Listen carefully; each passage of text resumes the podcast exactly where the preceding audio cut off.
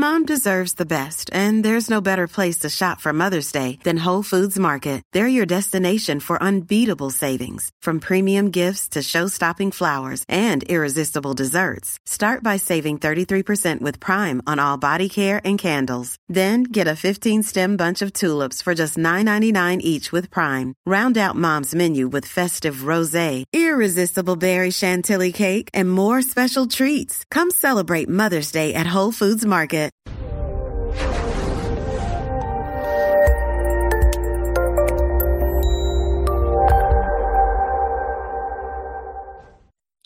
This episode was pre-recorded as part of a live continuing education webinar.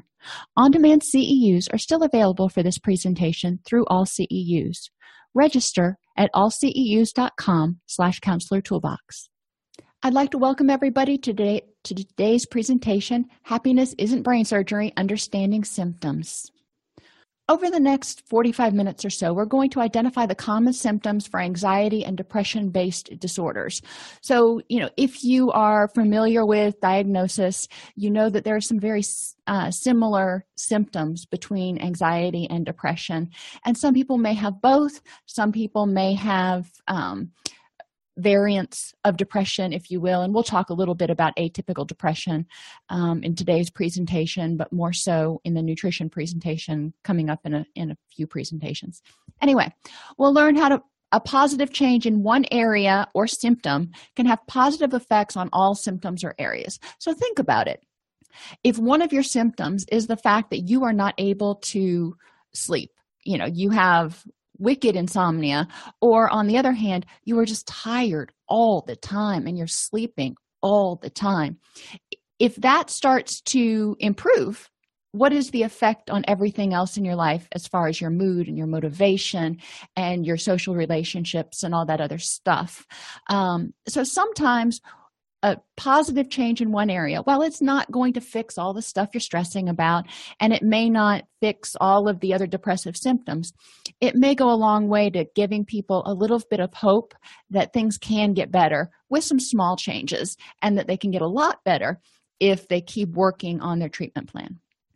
We'll explore the function of each symptom that we're talking about the potential causes of each of those symptoms, and we can't cover all of them. We're going to cover some of the more likely causes.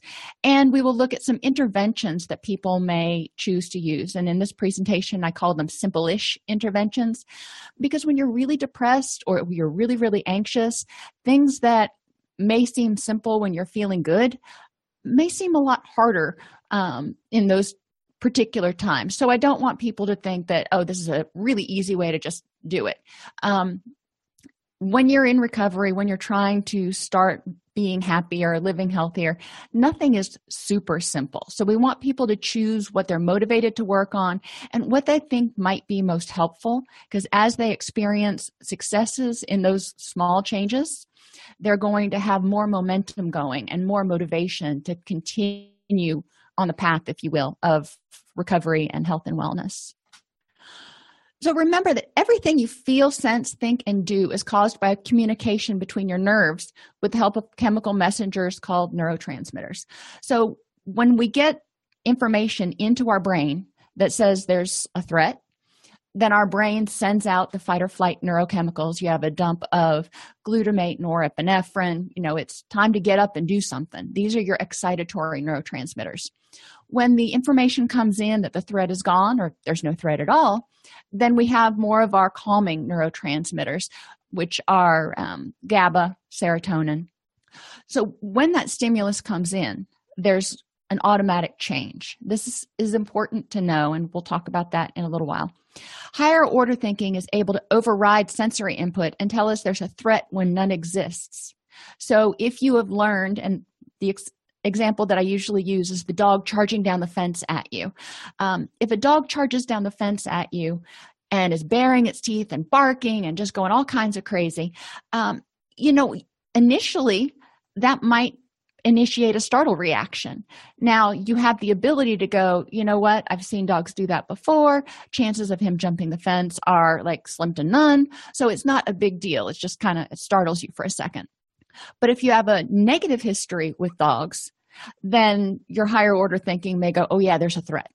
So you're able to perceive a threat and then use our rational minds, if you will, to decide whether one really exists or not. And that impacts which neurotransmitters your brain is kind of dumping.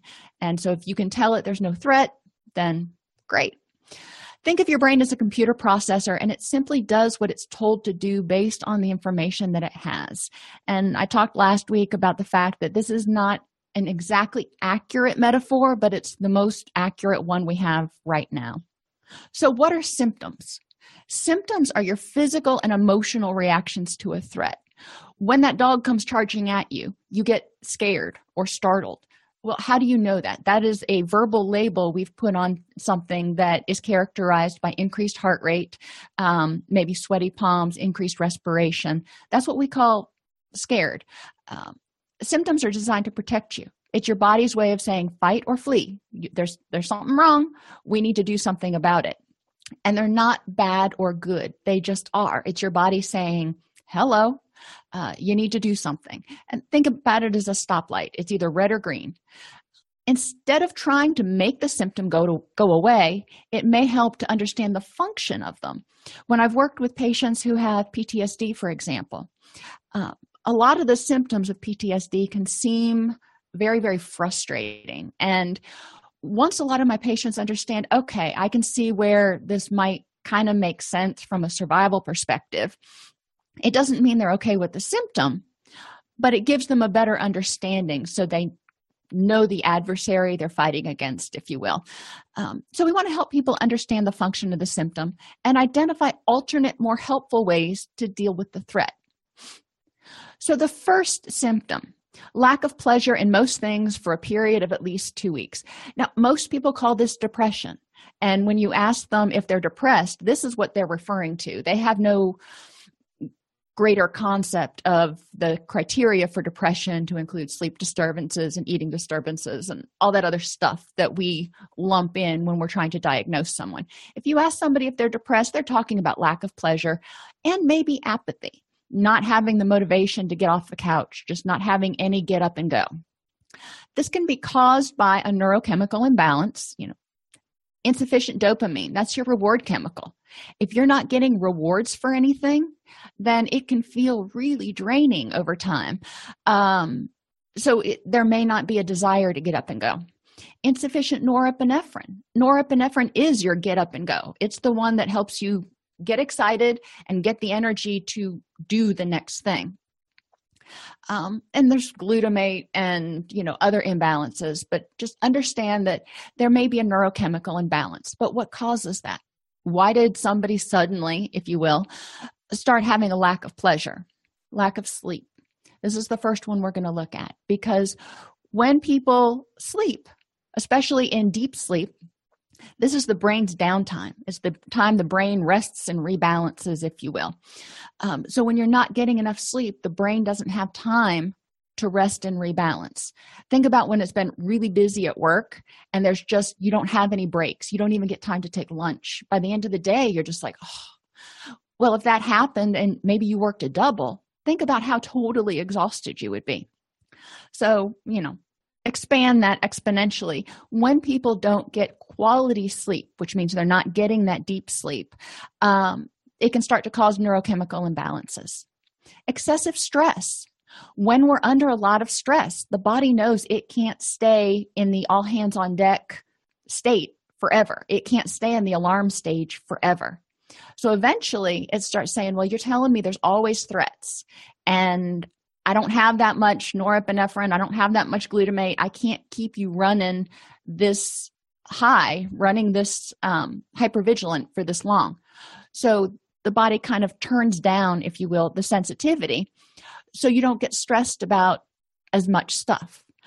But that also means because norepinephrine is your motivation chemical. It's not just your stress chemical.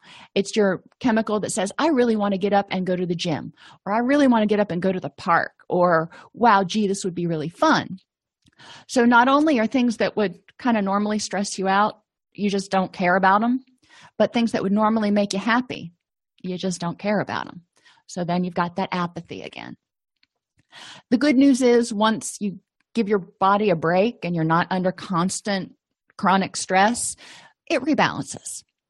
Drug or medication use, same thing. If you are flooding the system and the, sim- the system wants to maintain a balance, how much goes in, how much comes out, eh, how much is used up, the, the balance between the excitatory and the inhibitory neurochemicals.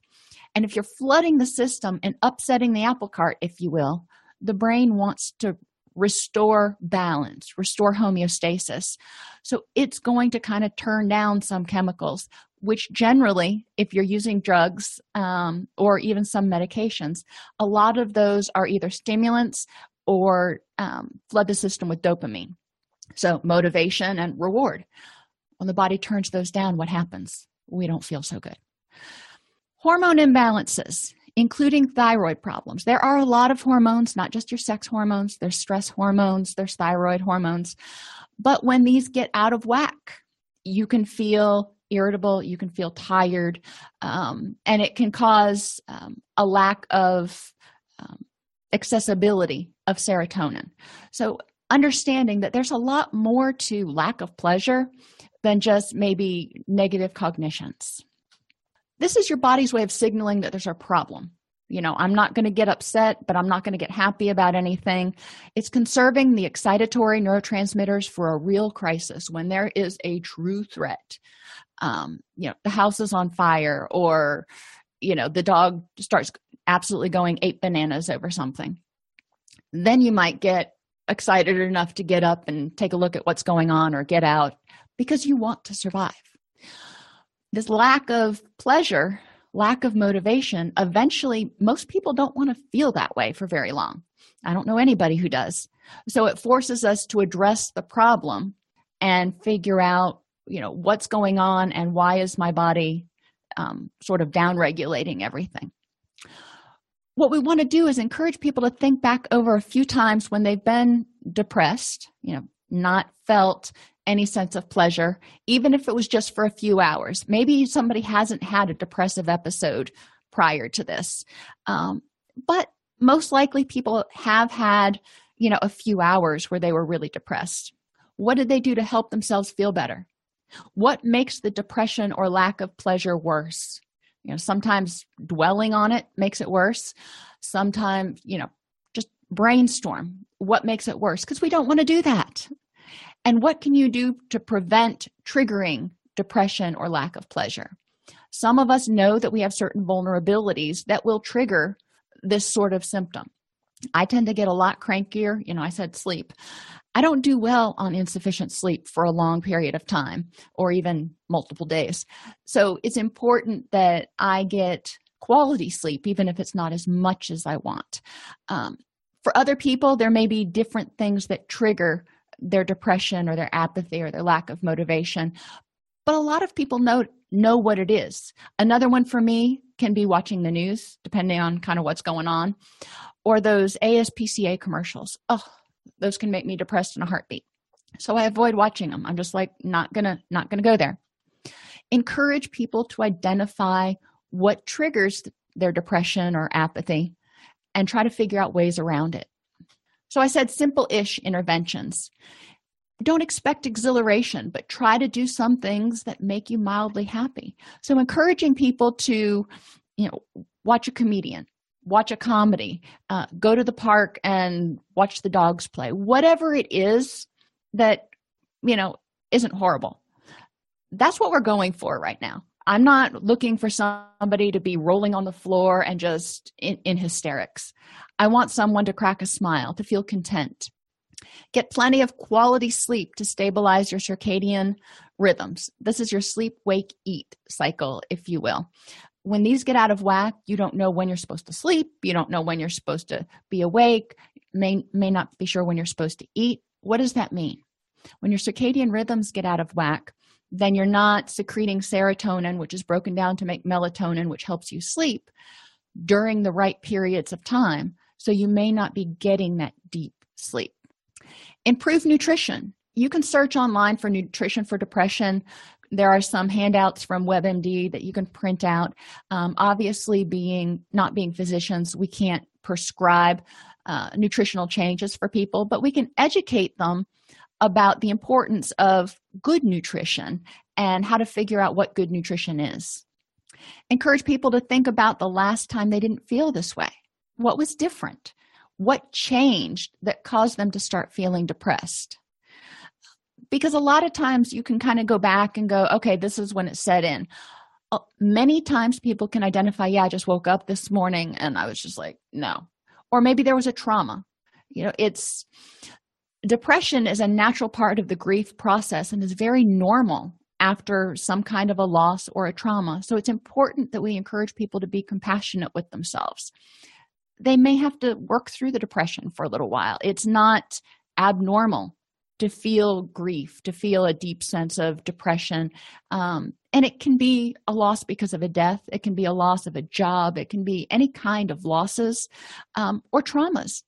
If somebody is victimized, for example, there's some losses there, like a loss of sense of security. There's a whole sense of not understanding how the world goes. There may be some loss of a violation of person, but their their brain dumped a whole bunch of those excitatory neurotransmitters, and they're trying to kind of put the pieces back and figure out how everything fits after that trauma or after that loss. And that's what you know in, in counseling we can help them with but it's also possible that people can do it on their own depending on the trauma and how how deep their depression is. Eating behaviors is another one that comes up a lot with both anxiety and depression. Eating too much or loss of appetite. Some people when they get really stressed just can't stomach anything. Their stomachs tore up if they will. Um and and okay i i get that. Um there are also people who when they get stressed or when they get depressed eat a lot and eat a lot more out of stress. So what causes that? Um, well we'll get down to that.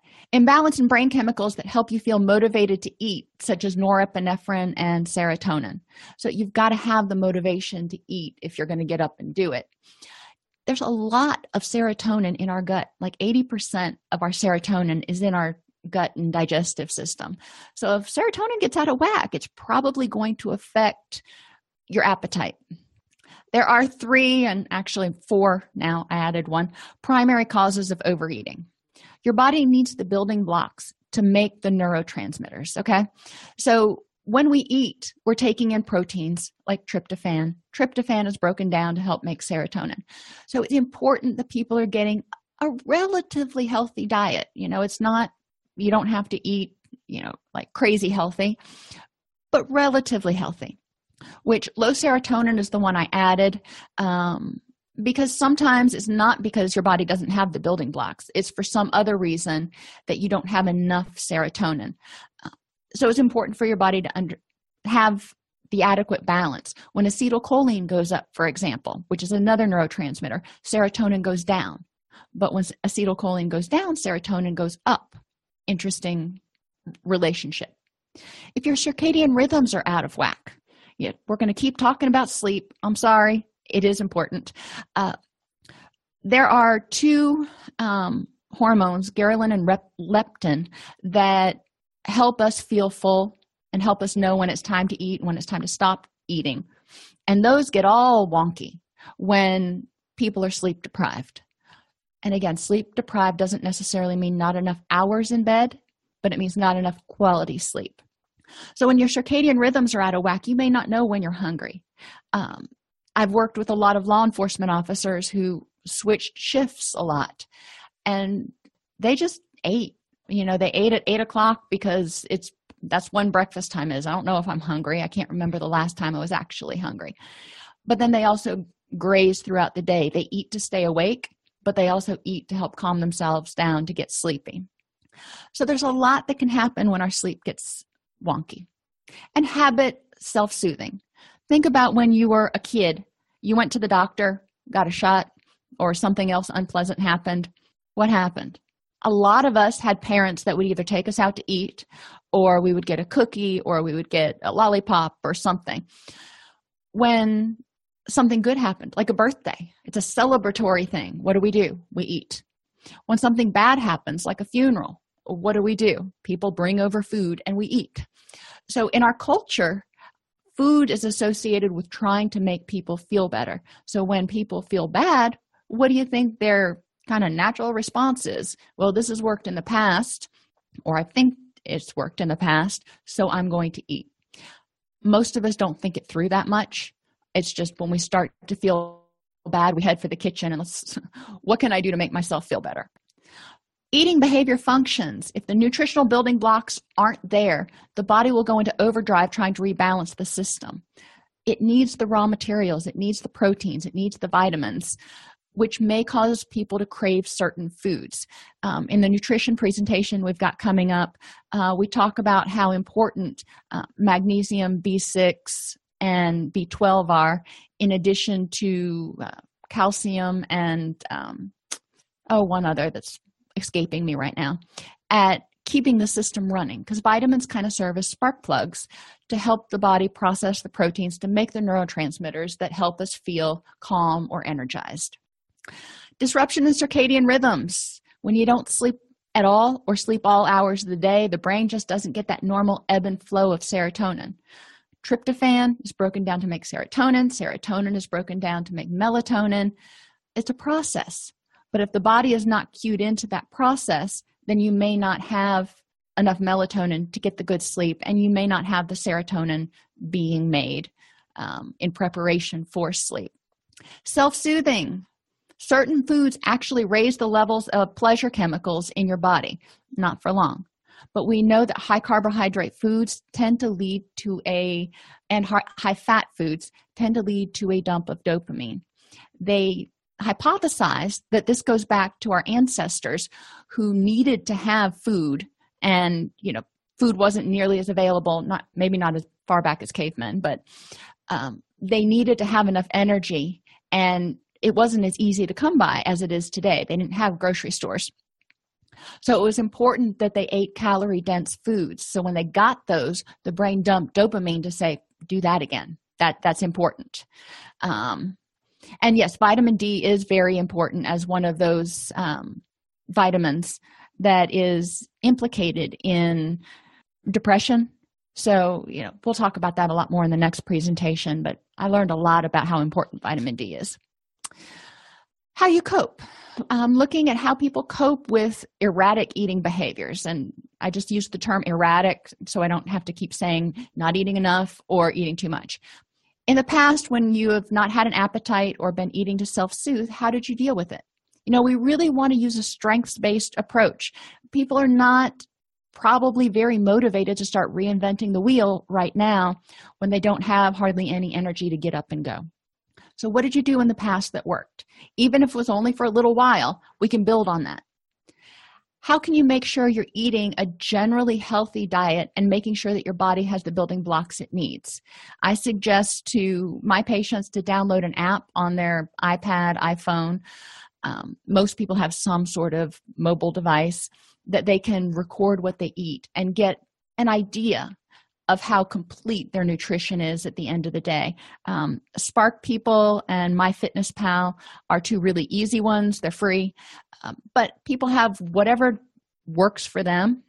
You that gives you a breakdown of the vitamins and minerals you're getting at the end of the day. We can also say, what are you doing to ensure that you're eating due to hunger and not distress? So mindful eating is, you know, huge on there to stop before you eat and go, you know, hey, am I really hungry? Uh, knowing what foods you generally gravitate toward to self soothe is another thing people need to be aware of. Um, if you don't normally eat you know, chicken breast when you're trying to self soothe, then if you're craving chicken breast or you're making it, probably not self soothing. If you gravitate toward peanut butter when you're stressed, then if your first instinct is to go into the kitchen and get a big old tub of peanut butter, that's a clue. What can you do besides eating to distract yourself from your distress or self soothe? So, if somebody is distressed and they want to eat to self soothe, um, you know, and that's possible, and we're not going to make that go away overnight. But what do we ask them? We say, What else can you do? Can you drink a glass of water? That's usually not a real appealing solution. Um, I encourage people to get a bottle of water and go out on a walk. Because most of the time if you have a bottle of water in your hand you're going to sip on it. But going out on a walk gets you away from the kitchen so you're not just sitting there watching the cabinets going okay i've got to wait 10 minutes before i can eat anything. Encourage them to go out walk around for 10 minutes come back in and then reassess the situation. Simple-ish interventions. Stop consuming caffeine at least eight hours before bed. Drink enough water. Have three colors on your plate at every meal this is a simple-ish nutrition hack. If you have multiple colors you're probably going to get a reasonably um, thorough representation of vitamins and minerals over the course of the day. Eat foods you enjoy but in moderation. This was a tip that was told to me by a nutritionist friend of mine who was very adamant about not writing off or or um, prohibiting any particular food unless there was a medical reason because it just in many cases it makes you crave it even more. You start thinking about what you can't have. Uh, but encourage people to do it in moderation. So if chocolate is something that they really like maybe that's not the best thing to keep around the house but when they go out or you know somewhere else they can have a chocolate dessert or they can have a package of m&ms not a whole bag. Use a plate. Don't eat out of the bag. When we're stressed we tend to just keep doing this and not be mindful of our sense of satiation. Um, get enough sleep so you're not eating to stay awake. Take a multivitamin. This will help with any cravings that you might be having. And of course make sure it's okay with your doctor but most doctors are okay with a multivitamin. I typically take mine after dinner because they upset my stomach. But again that's something people can talk about with their docs. Experiment with essential oils some will increase appetite some will decrease stress and cravings. So if you are of the mindset that essential oils can be therapeutic uh, then encourage people you know look at different essential oils that you might inhale. We're not talking about ingesting them. We're not even talking about rubbing them on. We're just talking about inhalation. If you can't stomach eating because you're stressed explore a meal replacement like ensure it should not be done for a long period but as a stopgap it's usually fine obviously. Again ask the doctor before implementing this. But some people if they're really stressed and their stomach is just tore up um, physicians will often be okay with them you know at least getting calories and, and protein in through uh, a meal replacement shake for a little while. Sleeping behaviors sleeping too much or having insomnia Sleeping too much can indicate poor quality sleep due to um, stress. If you're stressed, your body is staying on some level of high alert. It's saying there, there's a threat somewhere. It may be a cognitive threat. It may be I've got too much to do threat. It whatever. But you've maintained higher levels of excitatory neurotransmitters because you're remembering all the stuff that you got to do. So, stress keeps us from getting into that deep sleep or can keep you. Poor sleep habits can also cause you to have poor sleep. If you get really, really exhausted and you're wanting to sleep all of the time, many times that means your circadian rhythms are out of whack. Pain, and this can be chronic pain, this can be muscle pain. Um, after my lifting days, some days uh, it's really hard for me to sleep and i know this the next morning because i wake up and i'm like oh i feel like i got hit by a truck. Um, because my muscles are so sore they wake me up every time i move. Um, so encouraging people to identify if there are if there is some type of pain that's waking them up. Uh, i also grind my teeth at night and so if i'm grinding my teeth a lot and getting my jaw sore that can wake me up I tend to share these with my clients when we're talking just to kind of normalize the fact that everybody has pain. Pain is not necessarily a sign that something huge is wrong. It can just be your body going, Yeah, we may need to change something.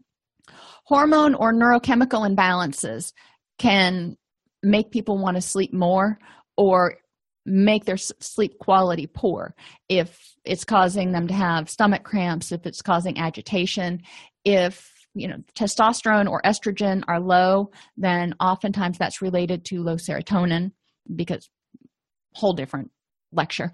But uh, if those two things one one or either one of those are low it can cause low serotonin. And if you need serotonin to make melatonin then guess what? Sleep may be impaired. Allergies if you wake up coughing or even if it doesn't wake you up if you're coughing all night long or snoring and waking yourself up or you have sleep apnea um, all of these things can cause poor sleep and poor nutrition. Not giving yourself the building blocks to make the serotonin which makes the melatonin uh, you know.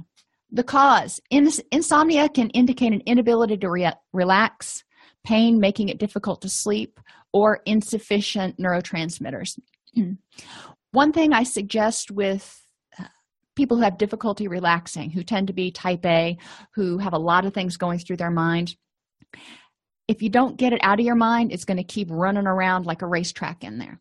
So i encourage them to have a uh, red light preferably so they don't uh, disturb their melatonin and all that.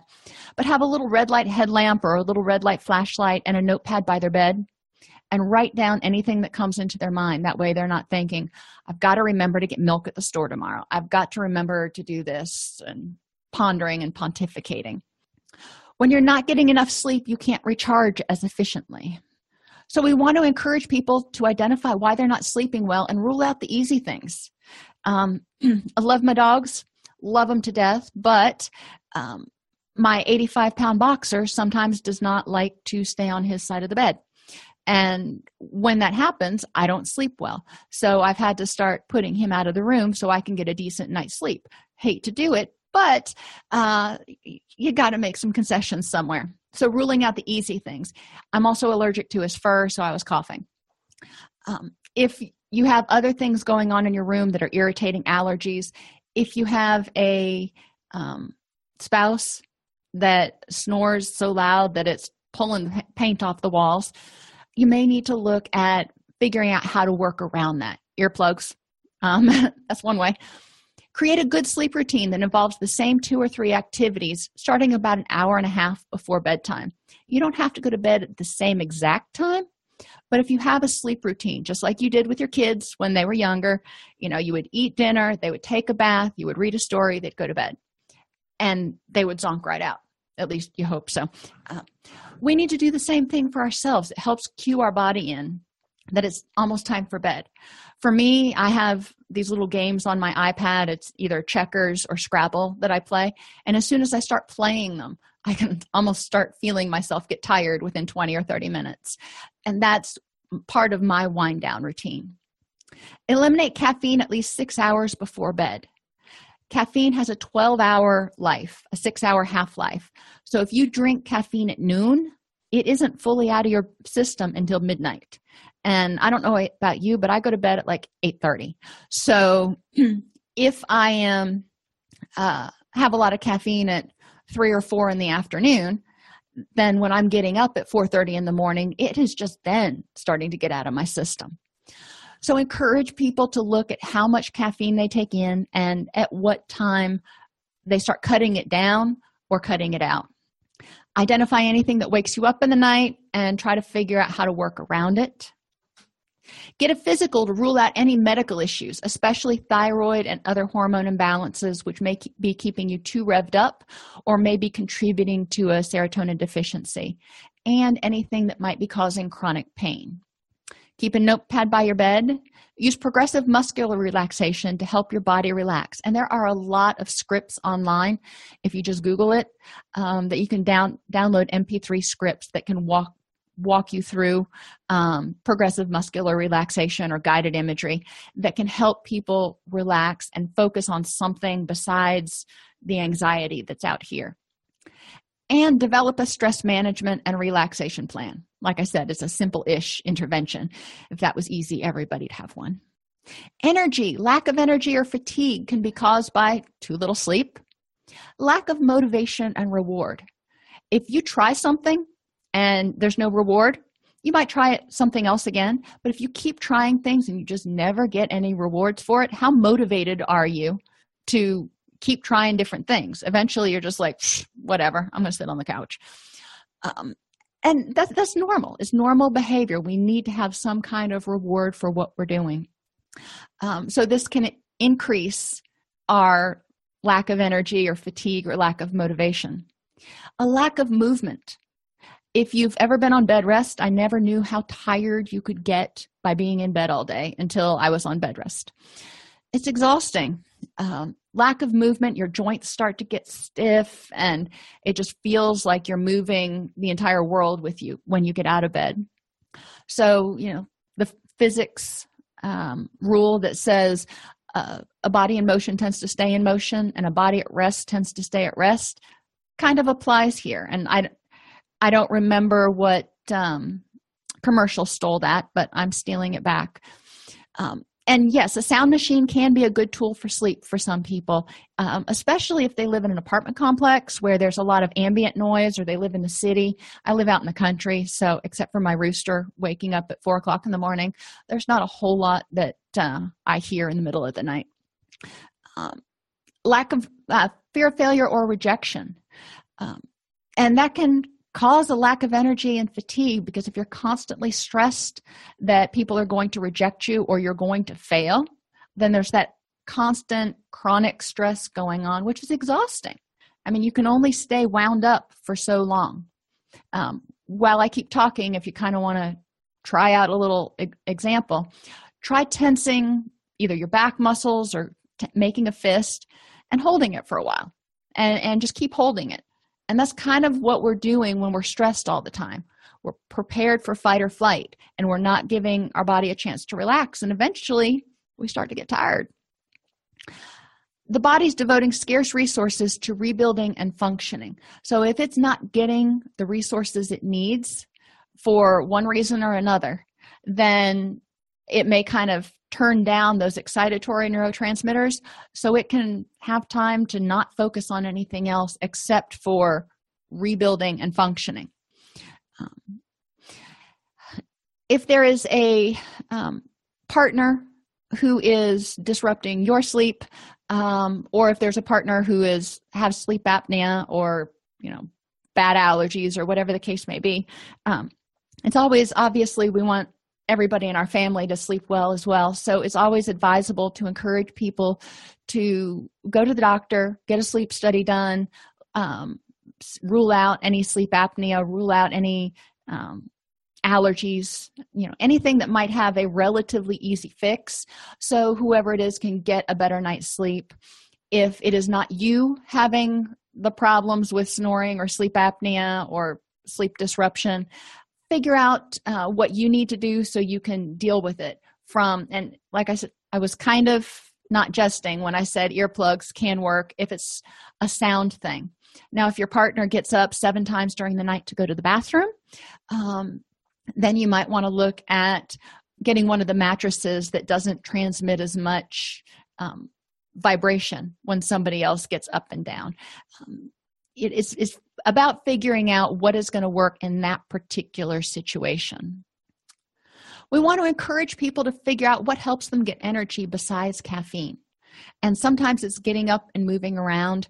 Uh, I know if I am kind of having a blah day and I get up and I go outside into the garden or even just go outside with the dogs for a little while, um, it helps me get a little bit of energy. On these days where I'm at right now, it's been really um, cloudy for a really long time and it's starting to get really draining. Uh, and some people have that a lot like um, over on the west coast. There are times when it rains more often than not. So encouraging people when there is sun to get out and get some bright light. Identify anything that drains your energy you know things that you can figure out what you can let go because there are generally things that are draining your energy that you can let go.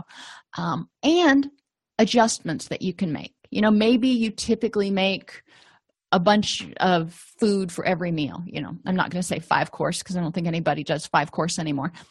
But you make really detailed meals at every single meal. Well, that's takes a lot of time and energy. When you don't have a lot of time and energy, what shortcuts can you use um, in order to free up some energy so you can rest and rebalance? And as always, look back into things that have helped in the past. Encourage people to do 15. And this is something I learned when I was working on my dissertation um, because I would get awful writer's block and I'd sit down and I just kind of stare at the computer. Or it would hard, be hard for me to get even sit down. Uh, and my committee chair said, try doing 15 sit down work on it for 15 minutes if after 15 minutes you were just still hating it then stop and do something else. But about 85% of the time maybe even more than that once i got in and started doing it it really wasn't so bad. And before i knew it an hour or two hours would have passed. The same thing is true for movement. If somebody is really lethargic just it feels like they're toting around the weight of the world. If they can get up and you know go outside and walk around um, even for 15 minutes. And then after 15 minutes if they're still miserable and they want to sit back down cool. Um, but generally once you get started it's not as bad as you thought it was going to be. Make sure to increase motivating chemicals by having some successes. Don't just focus on all the failures. Focus on whatever successes there were that day and create things that are successes. Get an accountability buddy sometimes we need somebody to call us and go you need to get up and come to the gym or you need to get up and let's go shopping today and get you out of the house get you out of your pjs identify any fear or depressive thoughts that may be dampening your motivation and try thinking the opposite or looking for the silver lining. And it can feel really obnoxious when you first start doing it but that's okay. You know that's if you are doing something that's not your normal way of doing things then it's probably going to feel weird but encourage people to try it. Try it a few times. If it doesn't work no harm no foul. But a lot of times people will find if they look for the silver lining or force themselves to think the opposite then they're able to reduce some of that fight or flight reaction. Ask people when they've been stuck before unmotivated. How did they get started on a task when they didn't want to and sometimes people are, will just kind of look at you with this blank look on your on their face. So i encourage people to ask other people when you don't feel like doing something how do you get motivated? What helps you? Agitation or slowing being sped up or slowed down during the day. Um, cause can be high levels of anxiety stimulants unstable blood sugar or poor nutrition and again poor sleep. So nutrition and sleep keep coming back up. And i'm harping on this because i want us as as clinicians um, and you know anybody else who, listens to this presentation to understand that it's not always about negative thoughts.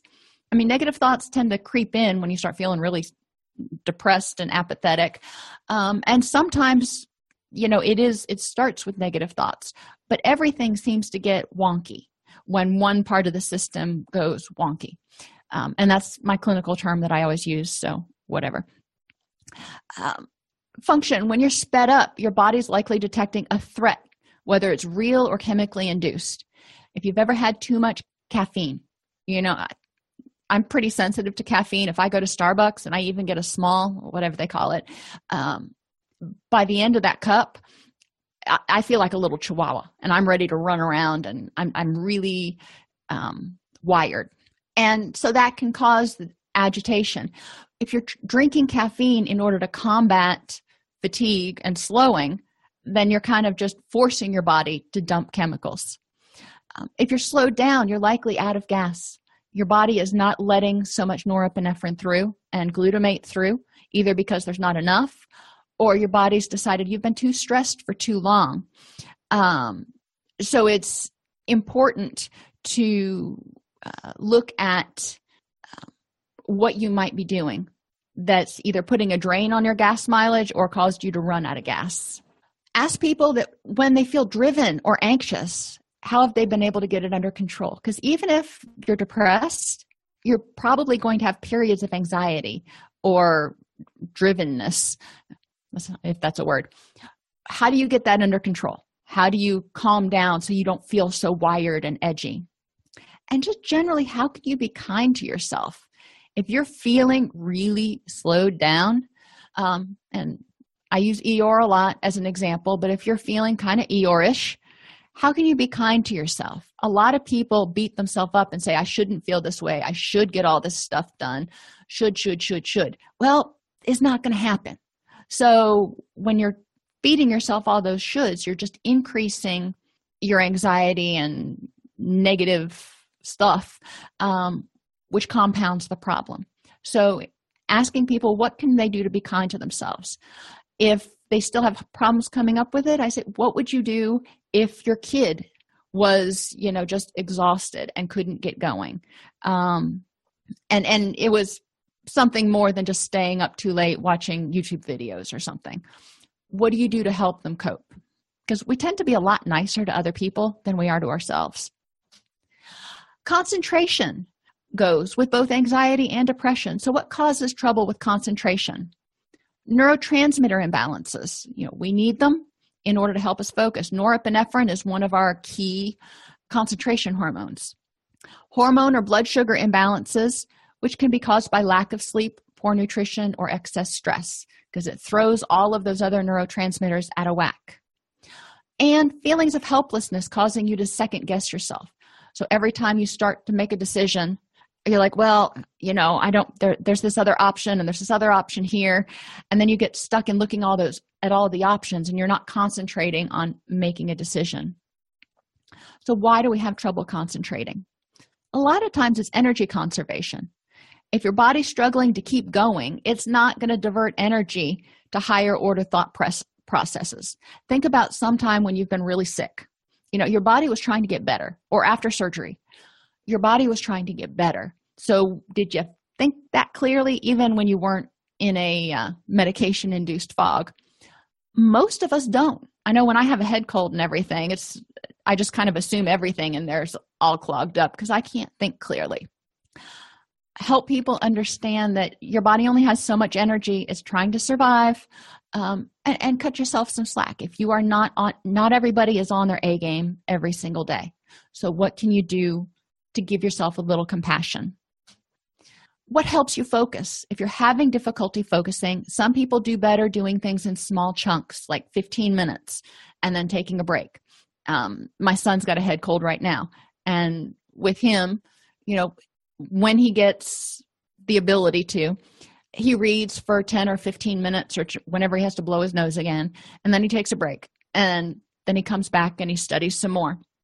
Some of us have much better focus and concentration at a certain time of day. For me it's before two o'clock. After two o'clock i'm kind of drooling on myself. Um, so working in the morning is much better for me if it's something that i've really got to concentrate on. And you know sometimes eliminating background noise um, for me at least i have difficulty filtering out all that stuff. So if it's quiet i focus better. Some people do better with instrumental music on you know, whatever it works for them. What helps you concentrate? Stephen covey talks about sharpening the saw. He said if you've if you've got to cut a piece of wood you can do it with a dull saw but it's going to take a long time. Or you know say it's going to take an hour. Uh, or you can rest for 30 or 45 minutes um, and sharpen the saw for five minutes and get the job done in 10 minutes. You still spent the hour, but which one was more efficient? Sharpening the saw, resting and rebalancing, sharpening the saw, and then getting it done with a sharp saw, or trying to do it with the same dull saw. And I know we've all felt like a dull saw some days. Make sure you're eating healthfully and frequently to keep your blood sugar stable and give your body the building blocks it needs. Stay hydrated. One of the overlooked things with nutrition and depression did you know that dehydration can cause some symptoms of depression, including foggy head and fatigue? So, encourage people to make sure they stay hydrated. And that doesn't mean drinking caffeinated beverages, those are dehydrating. Caffeine is a diuretic. So, encouraging people to drink ideally water, but um, if not, some sort of decaffeinated fluid. Get sleep. And they found recently that taking a power nap after lunch can increase focus chemicals, mainly norepinephrine, up to 200%. And it's not, when, you, when I'm talking a power nap, we're talking something between 10 and 40 minutes, not, not any longer.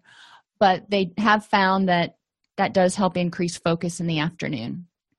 And hopelessness and helplessness, feeling like I can't go on like this and nothing I do ever seems to work. Well, again, think if, if, if you're tired, it's going to be harder. Everything's going to feel like drudgery. If you can't focus and you're tired, you're probably going to make more mistakes. Um, when we're sick tired and in pain you know think of maslow's pyramid when those biological needs aren't getting met it's really hard to get enthusiastic and feel optimistic sometimes. So we want to ensure that people are getting their brain chemicals in balance with nutrition sleep addressing any negative thinking patterns that are keeping them stuck. And we're going to talk about that in simplest interventions. And chronic pain which can really be a drag. Um, if you've ever had something that hurt and many of us don't have chronic pain that goes on for months or years uh, but we can have something that hurts for weeks uh, if you've sprained your ankle or broken your foot or something like that. And when you wake up and you hurt and you go all day and you hurt and you go to sleep and you hurt it can be really frustrating and it can make you feel hopeless and helpless because nothing seems to make the pain go away. People who have chronic migraines also may feel this sense of hopelessness and helplessness not being able to control when they happen. These emotions are a signal that something's wrong and we need some kind of help. We need to do something a little bit differently. Um, so what helps you feel empowered? You know empowerment is the opposite of helplessness. So what do you have control over? Um, and you're not going to have control over everything. What are you hopeful about? You know most people are hopeful that they'll feel better. They're hopeful about something in the future. They have some kind of future goals. I don't harp on this one a lot because sometimes when people are in seeing a clinician for the first time they're not feeling real hopeful about anything but we can talk about what are your goals? Because you know behind the scenes i'm going well if you have goals it's something you hope to achieve where there's the hope. And we can help set goals that are achievable small reasonable measurable goals so people can start getting that reward going that motivation when they achieve small steps in their goal. Ask people what are three things you can do today to start making things better um, if you feel hopeless and helpless you know about all this stuff what are three things you can do today that might start helping you feel either more empowered or more hopeful? And what are three things that have gone well in the recent past? And it may not be huge stuff. It may be you got to your appointment on time and didn't hit any traffic. Well score. You know that's a positive. Encourage people to look at some of the more mundane successes and positive things too often we're looking for that exhilaration. And we don't take advantage of all the really good things that happen every day. Help people identify things that give them hope or make them happy and do one each day. It can be watching youtube videos of babies giggling or listening to a comedy skit or a painting or whatever it is that makes you at least a little bit mildly happy. Identify the things you do have control over watch a video or read a book that makes you laugh get adequate adequate sleep sensing a trend Get at least eight glasses of water and eat a relatively healthy diet. Talk with a friend and create a plan to get unstuck. If you're feeling hopeless, if you're feeling disempowered, sometimes it helps to have a battle buddy that's going to say, Okay, what are we doing today? What's the next step we need to do? And keep you going until you can start getting your own momentum.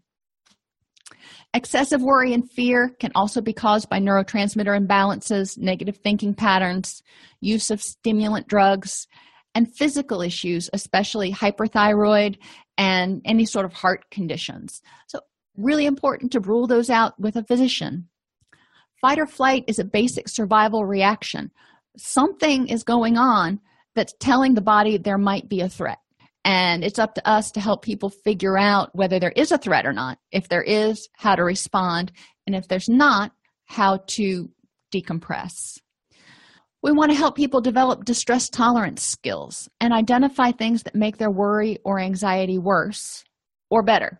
You know, sometimes journaling helps, sometimes um, distress tolerance skills. It depends on the person, but what have they done in the past? We can help people understand that fear is a protective reaction. And the first step is just understanding that your body's trying to protect you. Then identify what are you afraid of and why is it scary to you right now? Minimize stimulants that intensify anxiety reactions and learn your stress, worry, or fear triggers. Identify ways you've dealt with them in the past, or you could deal with them. We all have different triggers based on our own personal stuff that we carry. So it's important to have people keep a log of what triggers their anxiety over the week. And hypervigilance or being e- easily startled. Cause can be excessive worry or fear. If you're stressed out and you're already kind of wound up, then it's easier to get startled. Um, and stimulant over overuse can cause people to be more easily startled and again more high strung. There's also trauma and you know all that other stuff but we're kind of lumping things together. Hypervigilance keeps you on high alert for a perceived threat. It's your body going we're not going to do that again. I need to protect you so you need to stay you need to stay alert. Well that's fine but you can't stay alert 24 7 365 so how do people cope? How do they help themselves stay feel safe at home? Locking the doors pulling the blinds um, having a dog turning on the alarm system what is it they do to feel safe? At work. You know for some people they need to be able to face the door. In public how do you stay feeling safe? Because um, when you're walking through the mall there's always people around you. What do you do to help you feel safe in that environment? Simple-ish interventions. Avoid being startled. That's easier said than done knowing what startles you. You know when my dogs start to bark like crazy crazy little animals um, it can startle me if i'm in the middle of working on something if my kids make a loud noise. So if i'm getting ready to do something that is cognitively intensive i generally tell my kids mommy's getting ready to work so keep it down to a low roar. And they know not to make really loud bangs or jump down the stairs. Create a safe environment, and feng shui is one technique that you can use that talks about always making sure you're aware of your surroundings through effective placement of chairs, not having your backs to doors, etc. Um, that could be a whole class. And avoid stimulants because that just makes you jumpier. Racing thoughts. Uh, when you're upset, the brain wants to find out how to stop it makes sense. Oftentimes, people will run through the things in their head that are causing stress, but until they can identify the threat, it's like playing pin the tail on the donkey, just blindfolded, spinning around, going, Is that what's, what's causing me stress? Is that what's causing me stress? Which can feel very frustrating and overwhelming. I encourage people to write everything down on a piece of paper or, or a whiteboard, all the things that are stressing them out big stresses, little stresses, any stresses and then try to decipher what it is that's causing them stress at that moment or what they're focused on. When your thoughts are racing, it's also helpful to get them out so you can see them.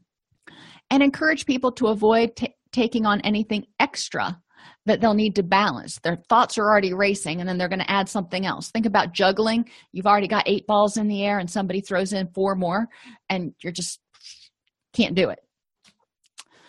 So, Every symptom has a function. Whether we like it or not, our body wants to protect us and it wants to help us survive. Each symptom is usually caused by a neurotransmitter imbalance due to poor nutrition, poor sleep, negative thinking styles, excessive stress, thyroid or hormone issues, cardiovascular issues, or addictive behaviors. Recovery involves identifying the function and what's the function of the symptom and then we got to figure out what's causing it so we got to eliminate the problem but in order to eliminate the problem we generally have to find a healthier alternative to what we're doing now. So it's a process but find one thing that you can work on each week. And over time you'll start feeling a lot more positive and optimistic and energetic. Okay another question came in um, talking about how do you help a or motivate a hoarder who uses fatigue lack of motivation energy as reasons not to do something about the hoarding. Um, yeah that that could be a pretty um, lengthy topic i guess. Um, my first thought would be um, why are they hoarding? And generally hoarding involves some sort of anxiety is an anxiety coping mechanism. So what does the hoarding do for them? What function is the hoarding serving? And how can we help them meet that need. Because if they're hoarding in order to protect themselves from this overwhelming anxiety then again they're on 24 7 high alert which could be exhausting and causing a lot of fatigue and lack of motivation and energy. And if the hoarding is what is helping them feel safe then i can see where they wouldn't be motivated to want to stop hoarding because that's what's working for them right now. It's like you know we can go in a whole different scenario there. But it's serving a function. It's helping them right now. So in, until they have an equally effective al- alternate it's going to be really hard for them to give it up. Um, if you think about you can google decisional balance exercises um, and you can do a chart. And on here across the top you say you know hoarding versus either not hoarding or whatever the alternative behavior. I like the alternative behavior better than just the absence of and then the positives and the negatives. So look at what are the positives of hoarding? What does it do for you? Look at the negatives of hoarding. You know what what are all the drawbacks to this? Why are you in treatment right now? On the other side for this new behavior what are the benefits to the new behavior? Um, because there, there, are probably some that are different than things we've already noticed. Um, and then what are the drawbacks to the new behavior? These are the things that make the person not motivated to engage in the new behavior a lot of times um, it will come back to whatever this new behavior is. They're fearful. It won't serve the same function as the old behavior. So um, tip 35 um, go into samhsa s-a-m-h-s-a uh, gov and tip tip 35 is their tip on motivational interviewing and it goes in depth into decisional balance exercises that's probably where i might start on that. Um, as far as boosters or natural things that people can do to improve besides nutrition and sleep for improving neurotransmitters um, obviously your ssris there's a lot of pharmaceutical interventions that people can do. Um, sunlight has been found to regulate vitamin D, which they've found a lot of vitamin D receptors in the brain, and they're not exactly sure, and specifically the brain areas of the brain that are responsible for mood. And they're not exactly sure what vitamin D does yet, but since the receptors are there, they're figuring it has some sort of function in the prevention of depression. Um, other natural things i encourage mindfulness i encourage guided imagery i encourage exercise we know exercise reduce uh, releases um, endorphins and some serotonin um, so you know those would be if if you want to go natural obviously anything that involves the physical body i encourage um, clients to talk it over with their doctor make sure they're cleared before they start an exercise regime or changing their nutrition or anything like that um, but there are a lot of things people can do naturally um, that can help them start balancing their neurotransmitters. It may not happen as quickly as it does with pharmaceuticals. And we know that with SSRIs, um, it takes four to six weeks to feel the effects from those. So if that's quick, then we know the natural things are probably going to take a little bit longer.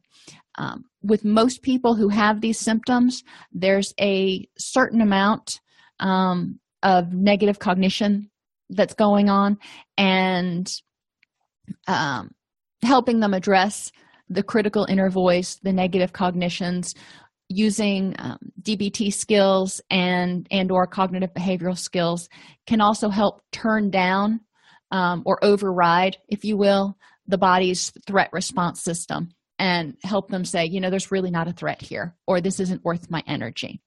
Um, I know some of you need to go, and that, that's totally fine. Um, I'm just going to keep staying here and answering questions as long as um, people have questions, but I really appreciate you coming today, and I am more than happy to answer any questions or research anything that uh, you want to know that I didn't cover. If you enjoy this podcast, please like and subscribe either in your podcast player or on YouTube. You can attend and participate in our live webinars with Dr. Snipes by subscribing at allceus.com slash counselor toolbox. This episode has been brought to you in part by allceus.com, providing 24-7 multimedia continuing education and pre-certification training to counselors, therapists, and nurses since 2006. Use coupon code Counselor Toolbox to get a 20% discount off your order this month.